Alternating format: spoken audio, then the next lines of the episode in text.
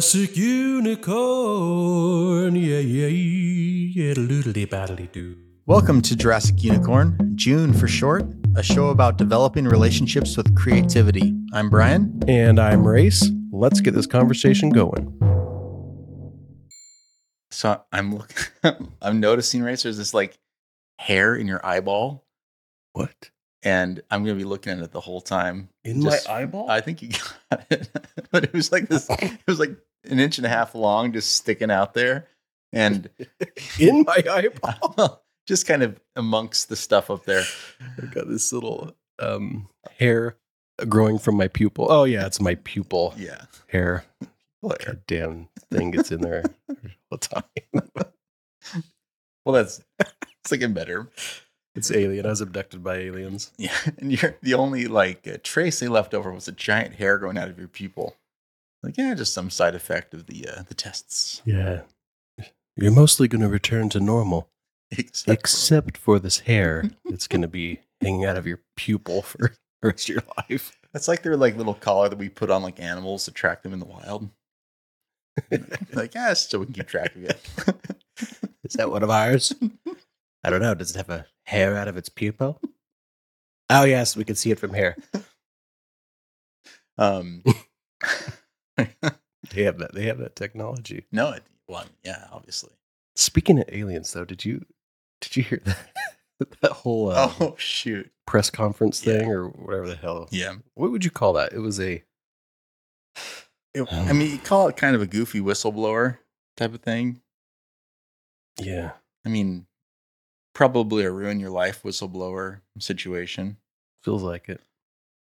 or at least just a yeah this person's can't really take this person seriously i wonder what the next job interview looks although i bet you know he probably can get on a lot of sci-fi you know situations maybe some So, podcasts so you think the three of them were all BSing? i didn't look into it too deeply but i just saw it and i was like oh wow this is getting major press um okay Yeah, well, they they released um, UFO documentation, right? I think that was that this year, last year. Anyway, basically saying, "Oh yeah, there's basically things in the sky, and we've known that for years, and here, you know, now we're telling you that it is true." So all those those poor assholes that were told they were crazy, like these farmers that will walk out and see shit in their fields, and oh god damn it, that thing fell right down from the sky, you know getting made fun of their whole life, and then it's now, a weather balloon yeah, now, now they're finally like justified, but they're old and have already lost so many friends over it. It's like, so you feel bad for them, you know? finally vindicated Yeah. How how many people saw a UFO, you know, in their life, and then they're they're sitting there looking at that, going, like thinking they're crazy and thinking that they didn't see it, and now it's you know someone comes out and says, no, actually, yeah, they're they're there. They've been there for a while, and we we have some information on it, and the validation that would come so much later in life, but then there's years and years and years of questioning, being like, did I? Did I I'm Like, sure. no I'm sure that I saw it, but maybe I didn't. And then you, you, you you're thinking they're crazy or they might have seen something that wasn't real and alternate realities start to cloud their mind. And yeah, that would suck. Why wouldn't the government just come out and say, yeah, there's UFOs. Yeah, there might be uh, aliens and, and you, you believe in aliens. Uh, I definitely believe that there's like tons of worlds that can totally bring life. You know, they think about how many freaking uh, galaxies are out there, and uh, of course, there's planets like ours that that you know carbon-based organisms could Yeah. could Oh, yeah. form, or or maybe something else. Who knows? But uh, I, I think that there's just ridiculous amounts of life out there, just ridiculous amounts in our in our galaxy. Yeah. It, it, it's almost I mean, like, it's naive to it- think that we're the only Yeah. space rock that you know has life. Yeah. How many other, like, just get a planet that's in the same kind of distance from a sun, hmm and there's like, Similar A trillion suns out there, so- yeah, yeah, I mean, to think that there's not life out there is, is kind of ridiculous. But Did you, did you see the whole uh, that Vegas encounter thing that was Huh. somewhat recent?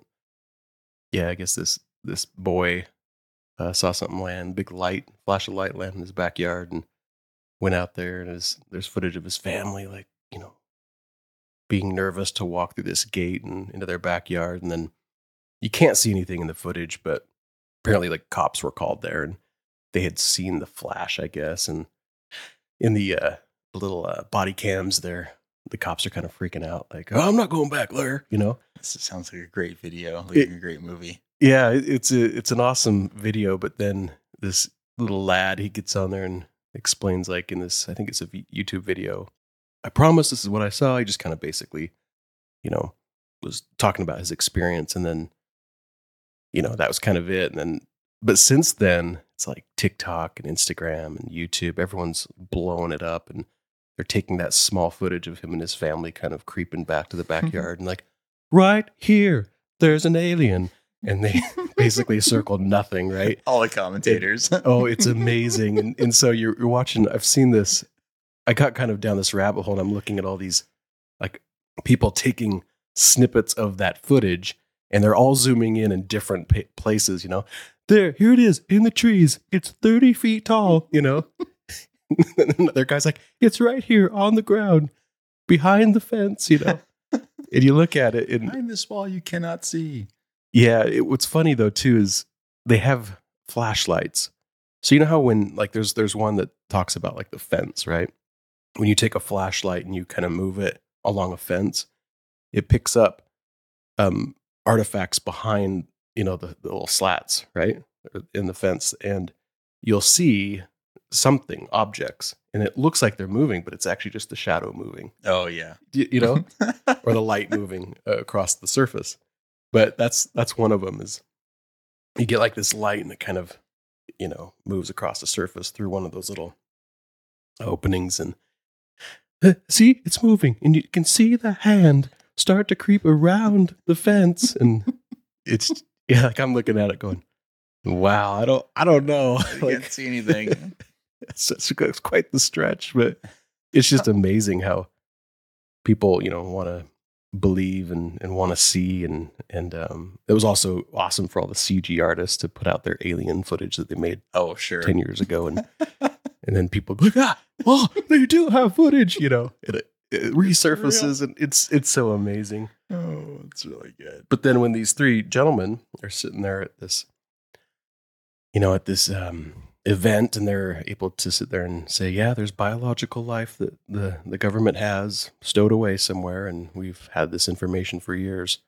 The funniest thing about it was, I think you thought people were like the next day were going to be like, "Oh my god, aliens do exist!" You know, from this very small sort of example and, and unclear kind of response that this guy made. Um, and instead, everyone was uh, like, no one cared. And then there was this. did, did you catch that at all? There was like this big joke of, "Hey, aliens are real, but we still got to pay our bills, and no one gives a shit."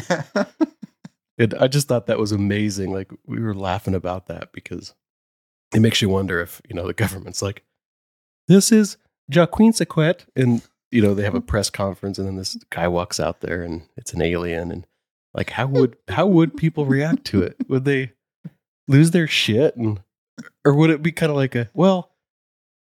They've been around for how long? You know, it's like we still got to pay our bills. and nothing's happened. What? Why do we care about this person? a little anticlimactic, that's for sure. it's amazing.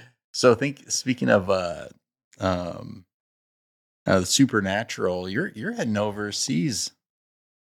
Yeah. Kind of give a give a different type of maybe maybe a more longer lasting fright or uh Oh yeah, yeah, experience. Maybe they'll actually be talking about that one after the fact, huh? yeah. Uh, yeah, I'm heading over to Japan to work on another haunted attraction. Yeah. Yeah, this one's uh, gonna be pretty fun. Can't say much about it. I was gonna say, what can you give us, Rayce? Um, hey, I can't say too much, but it's a a, a classic, um, I guess, horror icon, and uh, it's got some funky colors. That's all I can really say. Horror icon Yeah. with some funky colors. Yeah. Sweet. yeah, it- it'll make more sense here in a couple months. But yeah, we we've been working on a on a new maze, and it's it's pretty it's pretty cool. This one, it's a lot of artwork. Hmm. Yeah, just a ton of artwork, and um, Kind of does that go with the theme of it? kind of, but it's it's meant to be a little bit more of a play on the eye, you know. So Mm. there's a, a quite a bit more technical art to achieve certain effects, and um, of all the mazes that I've worked on, this one's kind of unique that way. Cool. Um, but it's cool. It's uh, it's going good. It's in production right now, and then once it's released, it'll we'll see how people respond to it. There's a few. It, it happens every year, but there's always like a few areas that you're really excited about is like in the creative team, you know, and we just can't wait for certain folks to walk by and you know see how they respond to Oh, it you- because You know, this is like this is a the best setup right here. You're gonna yeah knock them on their butts. yeah that's that's the best is just watching you know behind the scenes in the control room and uh, seeing their responses so anyway that'll that'll be a lot of fun that's always kind of a fun journey so you're leaving. Um, you're gonna go fly over to Japan. You're gonna be Mhm. there for what, like a month? yeah about a month so we've been working on on this design for a, a year you know basically a couple months after the last one uh, would get a little bit of a break but And you do a lot of that remote. Yep. Yep. Yeah, almost everything's remote and you know, we get into discussions with the creative team and uh, the technical team and the production team and and see how we can pull this thing off through the year and it kind of goes through its different stages and it's always an adventure. Yeah. But it's fun. It's a fun adventure. It's just you know, uh, something that big that's going to get that many eyes on it. There's just and so many people involved. It just you really have to be detailed and look at every single component and see if it's um, feasible, but then also just if it's going to work with the audience. And there's just a lot that goes into every little tiny piece to the puzzle. And it just takes time to figure that out, you know? How do you think uh, just I don't know creating productions for so many people? How has that impacted you as kind of a creative?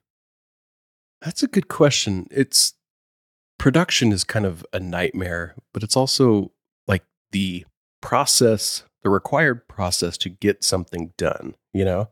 And from a creative standpoint, there's always ideas that, you know, like me and the creative team, the original idea, not necessarily the original, but the refined sort of processed idea through the creative heads in our minds is always the best, right? Man, if we could pull this off, it would be so cool. And- Sure, the early vision and everything.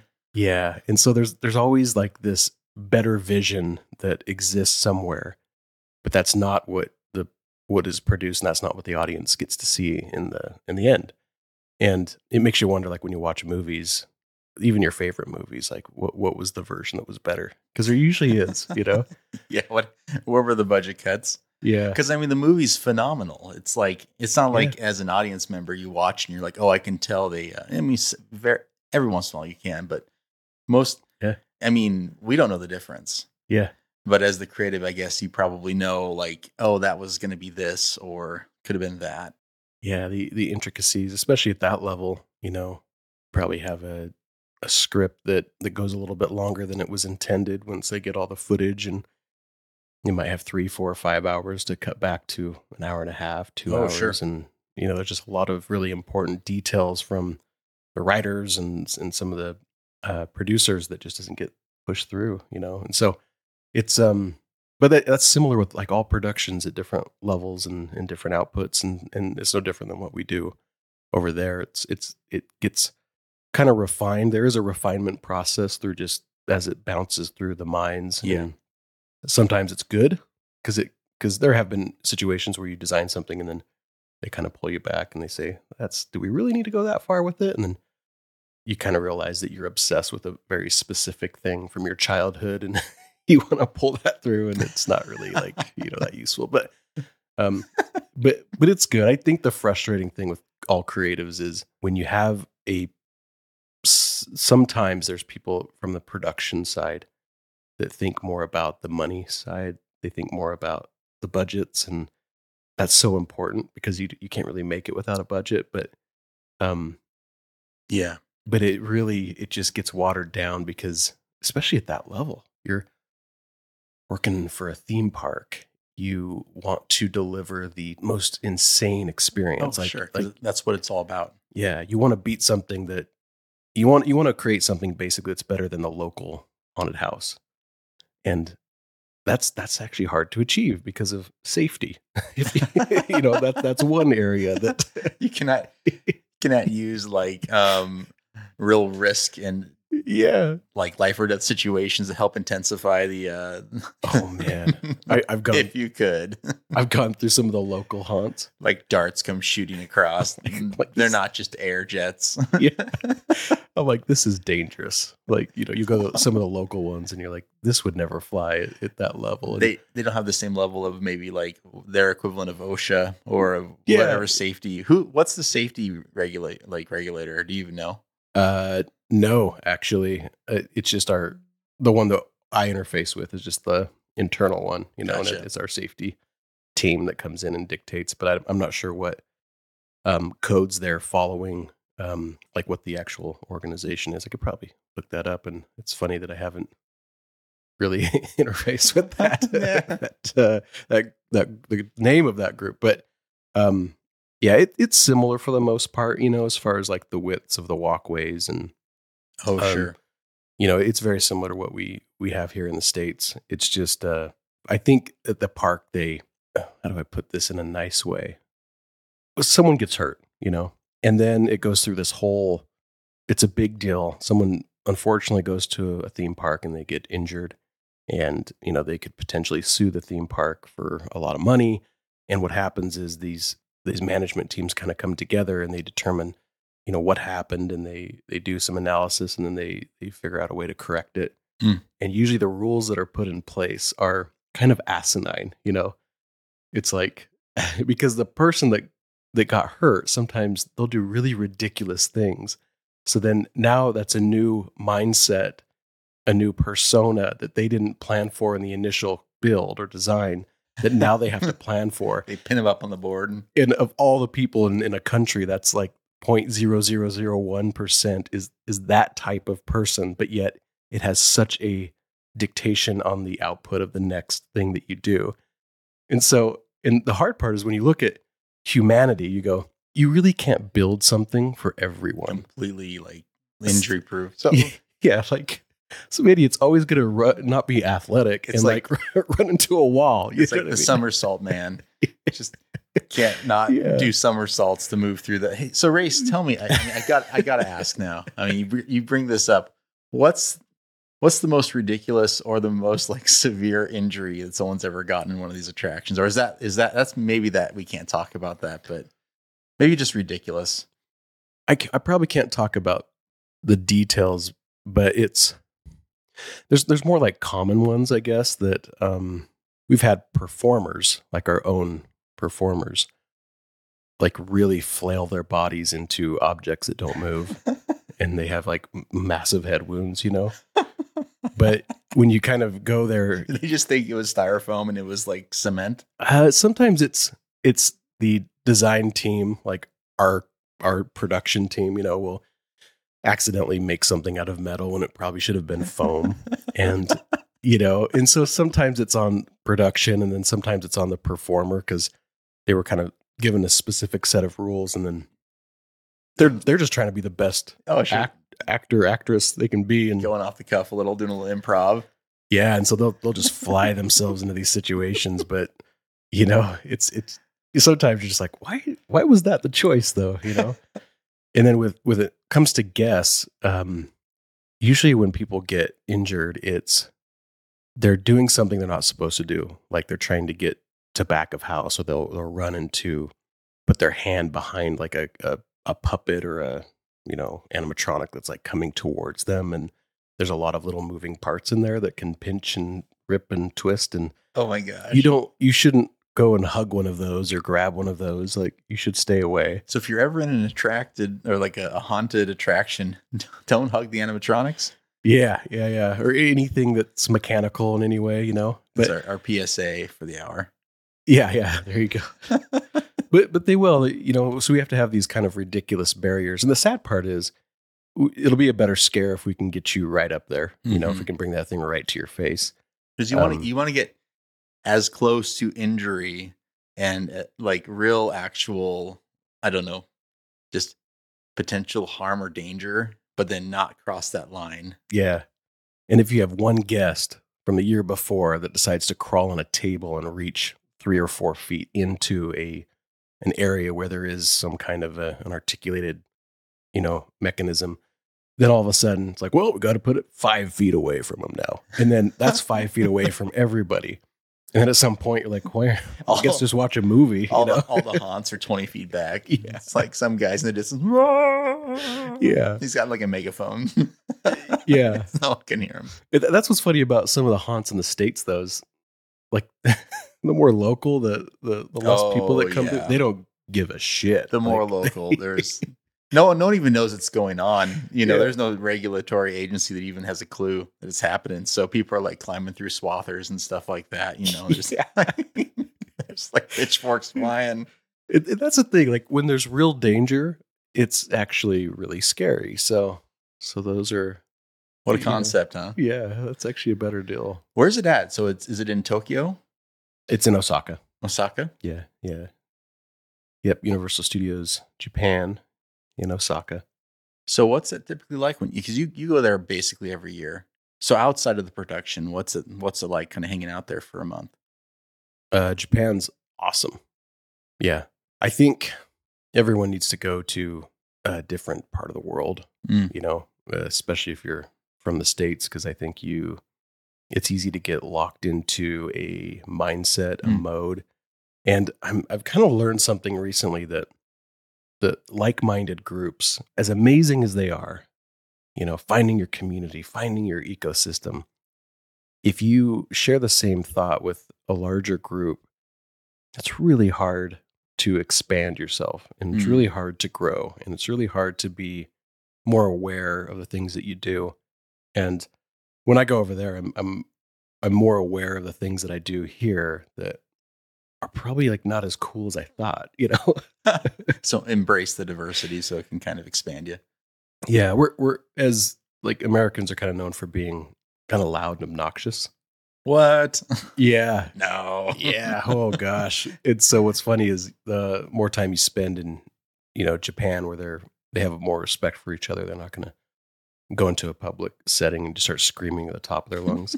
um I can I can walk into a busy, you know, station and uh you can just hear the Americans. it could be, you know, a hundred thousand people in there, and you and you can just close your eyes and, and listen, and you can find your way to all of the Americans. And that was uh, told to me, you know, in one of my first visits, and I kind of laughed about it. And then the longer you're there, you go, no, it's actually true. And they're just yelling to the top of their lungs and kind of disrespecting people around them, using their body in a really big way and swinging their arms and Sure. people have to duck, you know, and watch out for these just loud assholes.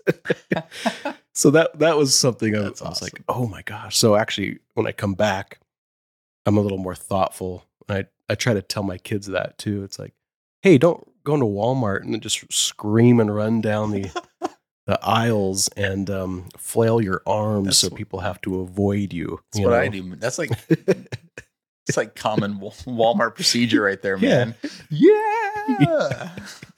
yeah, you know, people jumping into ball pits and You know, if you start doing it, bikes around. then everyone's going to start doing it. They just follow along because it's Yeah. fantastic. That's true. Pick yeah. up on the energy. So, okay, Yeah. so so tell me, other than kind of being a little more maybe reserved and collected, hmm what, what's something you you've brought back or, or something they've taught you, or just that culture, just being over there, that you felt was helpful? What I what I love about Japan is in a big city, even like Osaka's huge.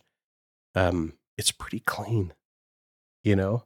And what what it is is, and there's not like garbage cans on every corner. That was the other thing. Um, but people will will see a bit of trash, they'll pick it up, and they'll walk four or five blocks to a garbage can and drop it in there. And it's just they just care about keeping their stuff looking nice, you know. There's a respect for the country, the city, Mm. and you know, you- you go to New York or you know Chicago, some of these bigger cities here, and there's just there's this carelessness. You know, people will Yeah. gladly throw a wrapper on the ground and, and you'll walk in on a busy street and there's just shit everywhere and it's kind of normal. I mean, we've kind of learned to ignore it, Yeah. you know. But then you go to a, a big a city that's even bigger in a different country, and then that's when you notice that it's a little different. When wow, this is clean. It feels like like they're doing a really good job, you know, uh, with the management of the city. But you don't see a lot of workers out there cleaning. It's just people taking care of their Hmm. stuff. So it's respect. It, I think it's just respect for their culture, respect for their people, respect for their their cities, and um, So as you're working with them um, at Universal, uh, is that does that come through? Yeah. It's weird though, because there's also a strong like tradition and, and hierarchy that's in place. Hmm. So, in a lot of ways, it kind of goes back to like maybe the 70s here, where these structures were, you know, certain types of people weren't leading these organizations. And they're, that's kind of how it is back there. They're a little bit dated that way. So, Hmm. there's some strong traditional hierarchy in the uh, business organization, the, the management of things. And like you can't really question authority, you know. Have you ever been in a situation where you like when you come in, do you shake things up or do you kind of fall in line or is there any, ever any like really tense moments with the production crew when you come in and They, there are some intense moments, but we we've had um, you know some of uh, I have a really good friend that is the one that got me the job uh, with Japan years ago, and he was always really good at um, mediating? uh, well stirring the pot in a good way. Oh, stirring the he pot he was way. he was really good at, at vocalizing if there was an issue, and you kind of learn that they they know they need someone to get in there and kind of shake things up. You know, with with me, there's there's certain issues that I get really passionate about, and those are the things that I'll Mm. speak up on. But it, it's hard. It- You have to learn to kind of go with the flow, and then there's times where you really have to put your foot down and try to force your hand to make sure something gets done and it's always a little bit of a battle, you know? Well, I imagine because I mean, organization and order and kind of like, um, you know, this is the way things are kind of done. Uh, there's a lot of positive aspects to that. Creativity has a lot of chaotic aspects to it. Yeah. And I'm not saying go throw your garbage on the ground and be disrespectful, but uh, I can imagine that that's one part where maybe you coming over and being, you know, our culture is a little more all over the place, but that Mhm. that also opens us up to a lot of creative options, you know, and a lot of last minute decisions and being willing to just Yeah. kind of go with the, how it feels. Yes. And so, you know, it's fun. It's like there there's never any one best way, but having a mixture of it all and stirring the pot up a bit, you know. And, and that that's actually a really good point that you bring up because when when you do there's always a good and bad to everything you know so I, I i think sometimes like the way i'm talking about it you know making a joke that if i'm in a giant place with 100000 people like i know where the americans are like like i'm i'm joking but also kind of serious because that did happen um but at the same time there's there's good that can come from that mindset.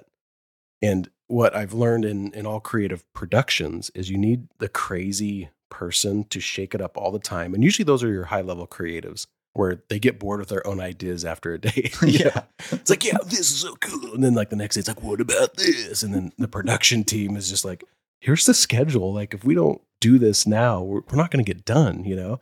And there's you can get lost in both modes so if you're this free form everything can be changed on a whim and there's no stress and you know then you're going to come up with really good problem solving solutions all the time because you'll just have them on the ready but there's also a chance you never get anything done ever Yeah. you just kind of live in this this world of of Constant ideation. yeah Endless. and and and that's a really tough life to live because you really your usefulness is is short lived. People bring you in, get a couple ideas from you, and be like, "All right, see you later." You know. Alright. On the other end, if you're just a perfectionist and and and locked into that system of production, and it must be scheduled this way, and there's no room for this or no room for that. Almost every idea needs a shakeup for it to be great. Um, Yeah. and, and tight productions really don't allow for a lot of that yeah. Additional investigation in a different timeline.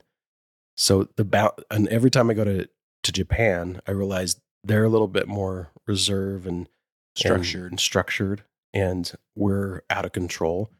But the blend actually works really good. You know, um, Yeah. I have a friend there that uh, she, her husband is Japanese, and he told her, I want to get this right, but basically, it's like the Japanese have a hard time going from zero to one, but we're really good at going from like one to 10. So if there's something Mm. started, you'll never see anything more refined than you'll see in Japan. You know, they're, they're known for high level craftsmanship. They can take an idea and just perfect it, perfect it, perfect it, and revise it, revise it, revise it. And that's an amazing quality, but that takes quite a bit of structure, you know, and discipline. And in America, we're we're kind of taught through our culture to be a little bit better at the zero to one. You know, we're really good at coming up with ideas. We're just a mess. Yeah, we're kind of a mess. Zero, zero to one, man. It is nothing but the mess zone. yeah, And we love it, man. We love our mess. we we love it. The the hard part is when we have to actually refine it. You one, know, and- our one to ten. yeah, It's like, oh man. yeah, yeah. So it's it's it's it's kind of a cool concept, but there's so much truth to it. And then Yeah. in the reality is really good productions, really good outputs have a wonderful mixture of all of it. And I think you're supposed to have like this insane tension when you go into Mhm. uh, a really high quality production. If if you go through it and it's too smooth, it it's probably not that good. It's a good indicator that you're doing something right when you start feeling that anxiety and that tension, a little bit of that heat. Yeah. And uh, yeah, And, and that's actually a great collaboration too, is when you big time. you have to let things go and someone else has to add their thing and you still to the bitter end you're not sure if you like that thing and they're not sure if they like your thing that you added and but you but you but then all of a sudden you see the audience just freak out over it and you go actually I, that was a good idea and they're like yeah it was actually a good idea too and you know that's actually kind of the sweet spot but Well, you, you started, you kind of started talking about Japan and, and, and sharing how, like, you know, sometimes you have these grander visions that don't Yeah. get realized. And then we heard about kind of their structure and the schedule and everything. yeah And yeah, this this all kind of makes sense. It all blends together that when you put all that creative energy and that vision with this structure, it's like they both kind of get, you know, the the the the rigidity or the structure gets pulled into the chaos a little bit. hmm The chaos maybe doesn't get to realize as much of its chaos. Uh, it gets pulled into the structure a little bit. yeah And then at the end of the day, you guys all sit behind a bunch of computer screens and watch everyone bounce off the walls and freak out in uh, this amazing thing you made. Yeah. And, and it, it it's not perfect in anyone's mind, but because it is there, because they're the guests are experiencing it, because it's getting high marks, it's popular. It is great. Like and then you have that respect for the balance, you know? How many times have you performed where you kind of felt like I nailed it just from the performance? Or was it more like you watched people like really respond to it and you realized, oh, I did something good. I thought it was not so good, but everyone's loving it. This is amazing. Okay, I guess it's okay. I, I think it happens 20, 30 times on both sides of that coin. Every every maze, you know, every experience you make, which is cool. And also being part of the creative team, I don't have my hands in everything. I Mm. it's it's mostly the you know, the scenic design there and, and the layouts and the you know the um spatial timing of things as they walk around a corner and then you know how the distance between one thing and another and um so it, those are the things I kind of focus on. But we've got you know show directors that focus on the the performers of the Hmm. the actors in the space, and um, so I think that you you kind of have your own little rabbit hole of investigation and contribution that you Cool. you tend to hyper focus on. But Yeah. yeah, w- wins and losses. That happens all the time. There's things you look at and you go, "That's not scary at all," and then people love it. You go, "Okay," and then sometimes you go, "This is amazing," and then it, yeah, it's amazing. Like they loved it, and sometimes you think, "This is amazing," and then people aren't really into it. You know, uh, you know, but So- so UX is interesting because we get so stuck on like we know the right answer. Or Yeah. when I say we, I mean it's easy for like in production and, and I'm talking product development to think like we know, you know, what the right solution is. And the users are, will always tell you the truth. They, Yeah. The, it, it's empirical.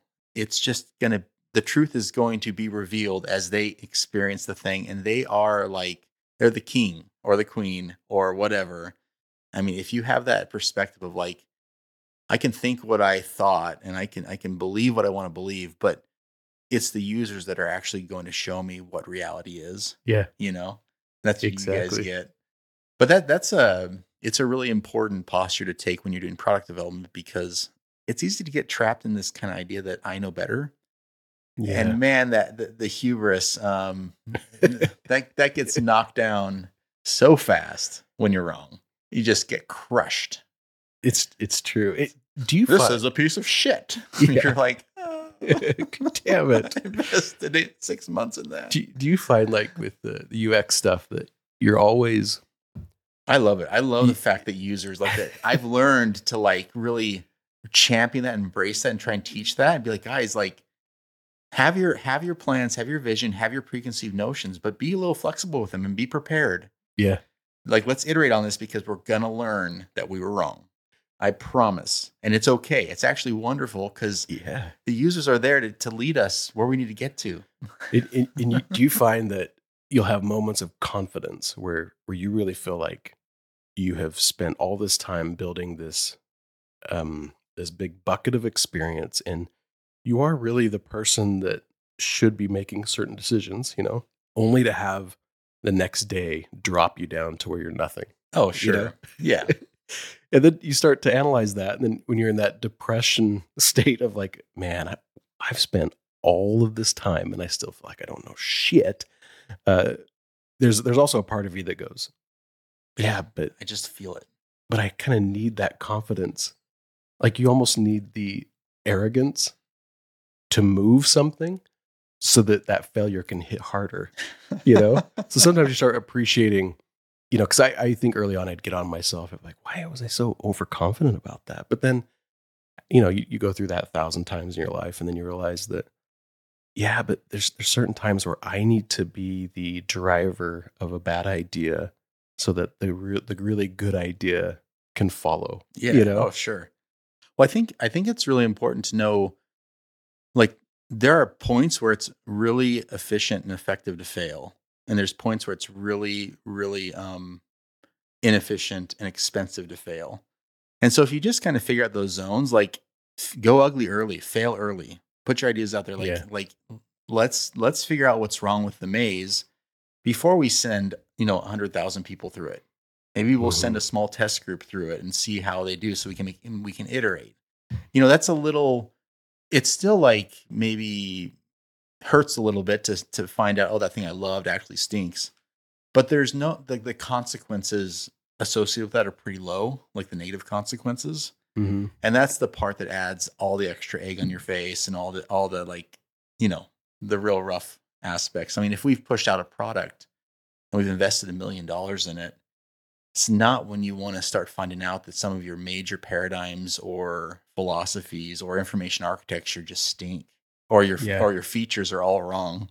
Yeah. You know that's the, that's the wrong time to be doing usability research. You want to be doing that you know when you're sketching stuff out. But yeah. Oh yeah.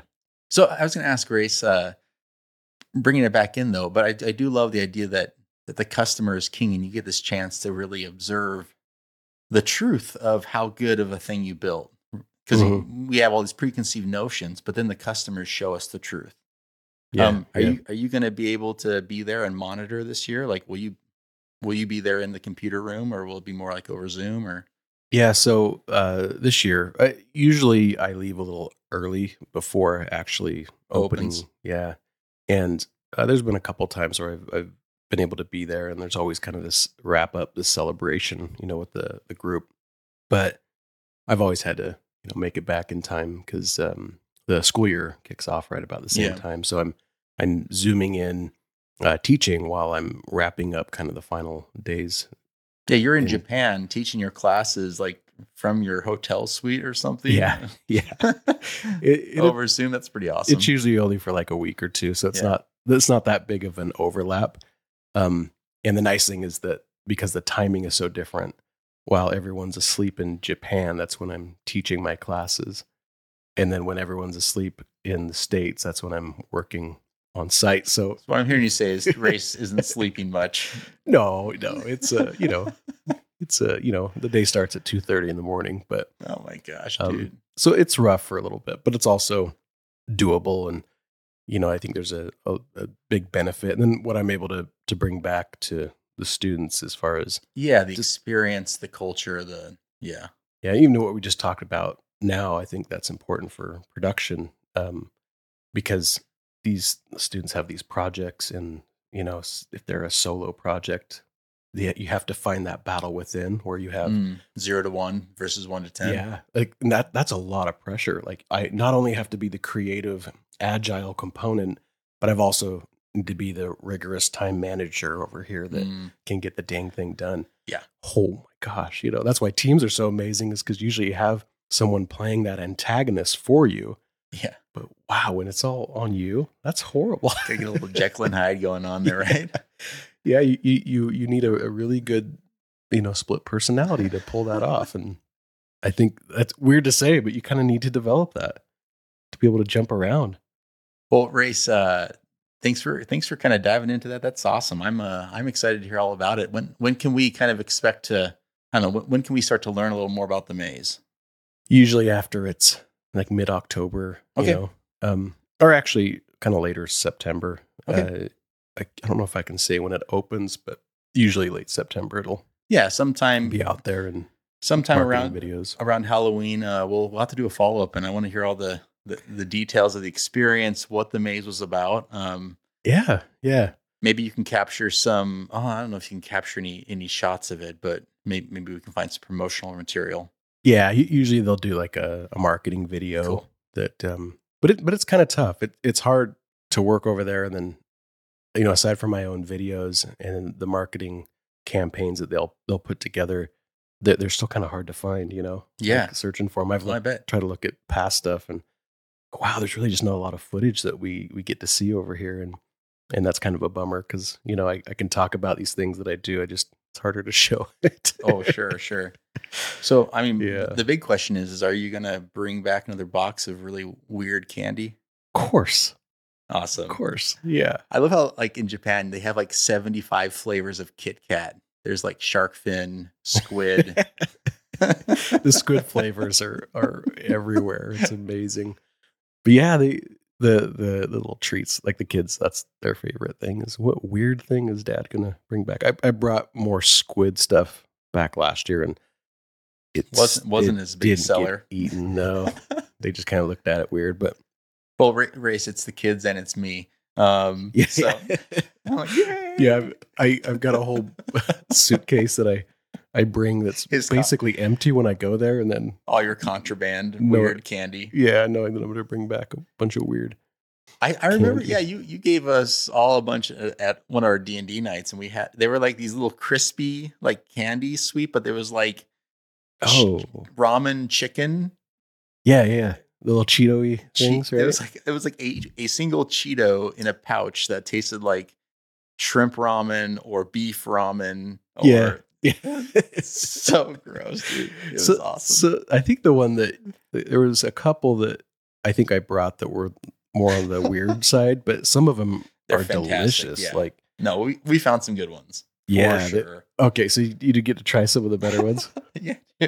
Yeah, okay. I was trying to remember if we shared a little bit, but yeah, but there's some.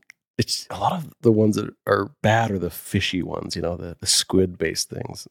But that's just because the palates might be a little different. Sure. Because over there they're super popular, you know. But I, yeah, some are a little weird tasting. But that's always the fun thing about uh, the cultures is Just different. the different 100%. foods. You know, they have there's some things over here that you know I'd, I'd love for my friends from Japan to be able to come and visit and try all the even like local stuff, like some of the Idaho stuff that we have. You know, a russet potato would be kind of awesome to to really you know uh, have them experience that because I think in Idaho it Here's that, a- that stereotype is true. We We have a lot of, a lot of potatoes. here's potato and here's some wheat. Yep. feel like they may be a little underwhelmed, but uh, I don't know. Um, well, Rayce, yeah, you have a fun trip. Uh, yeah, we'll, we'll uh, yeah, thanks. It'll be it'll be fun. Um, it's always hard being away for that long, but and we won't be able to do a podcast for like a yeah, month. we've got one or two queued up. So That's right. we'll, we'll catch you when you get back. I, I like it. Sounds good. Thanks for listening, folks. Uh, you can continue the conversation over on Reddit. We have a subreddit, Jurassic Unicorn. We've also got Instagram. We've got YouTube. You can check the links in the description and find us there. Yeah. All right, take care. See everybody.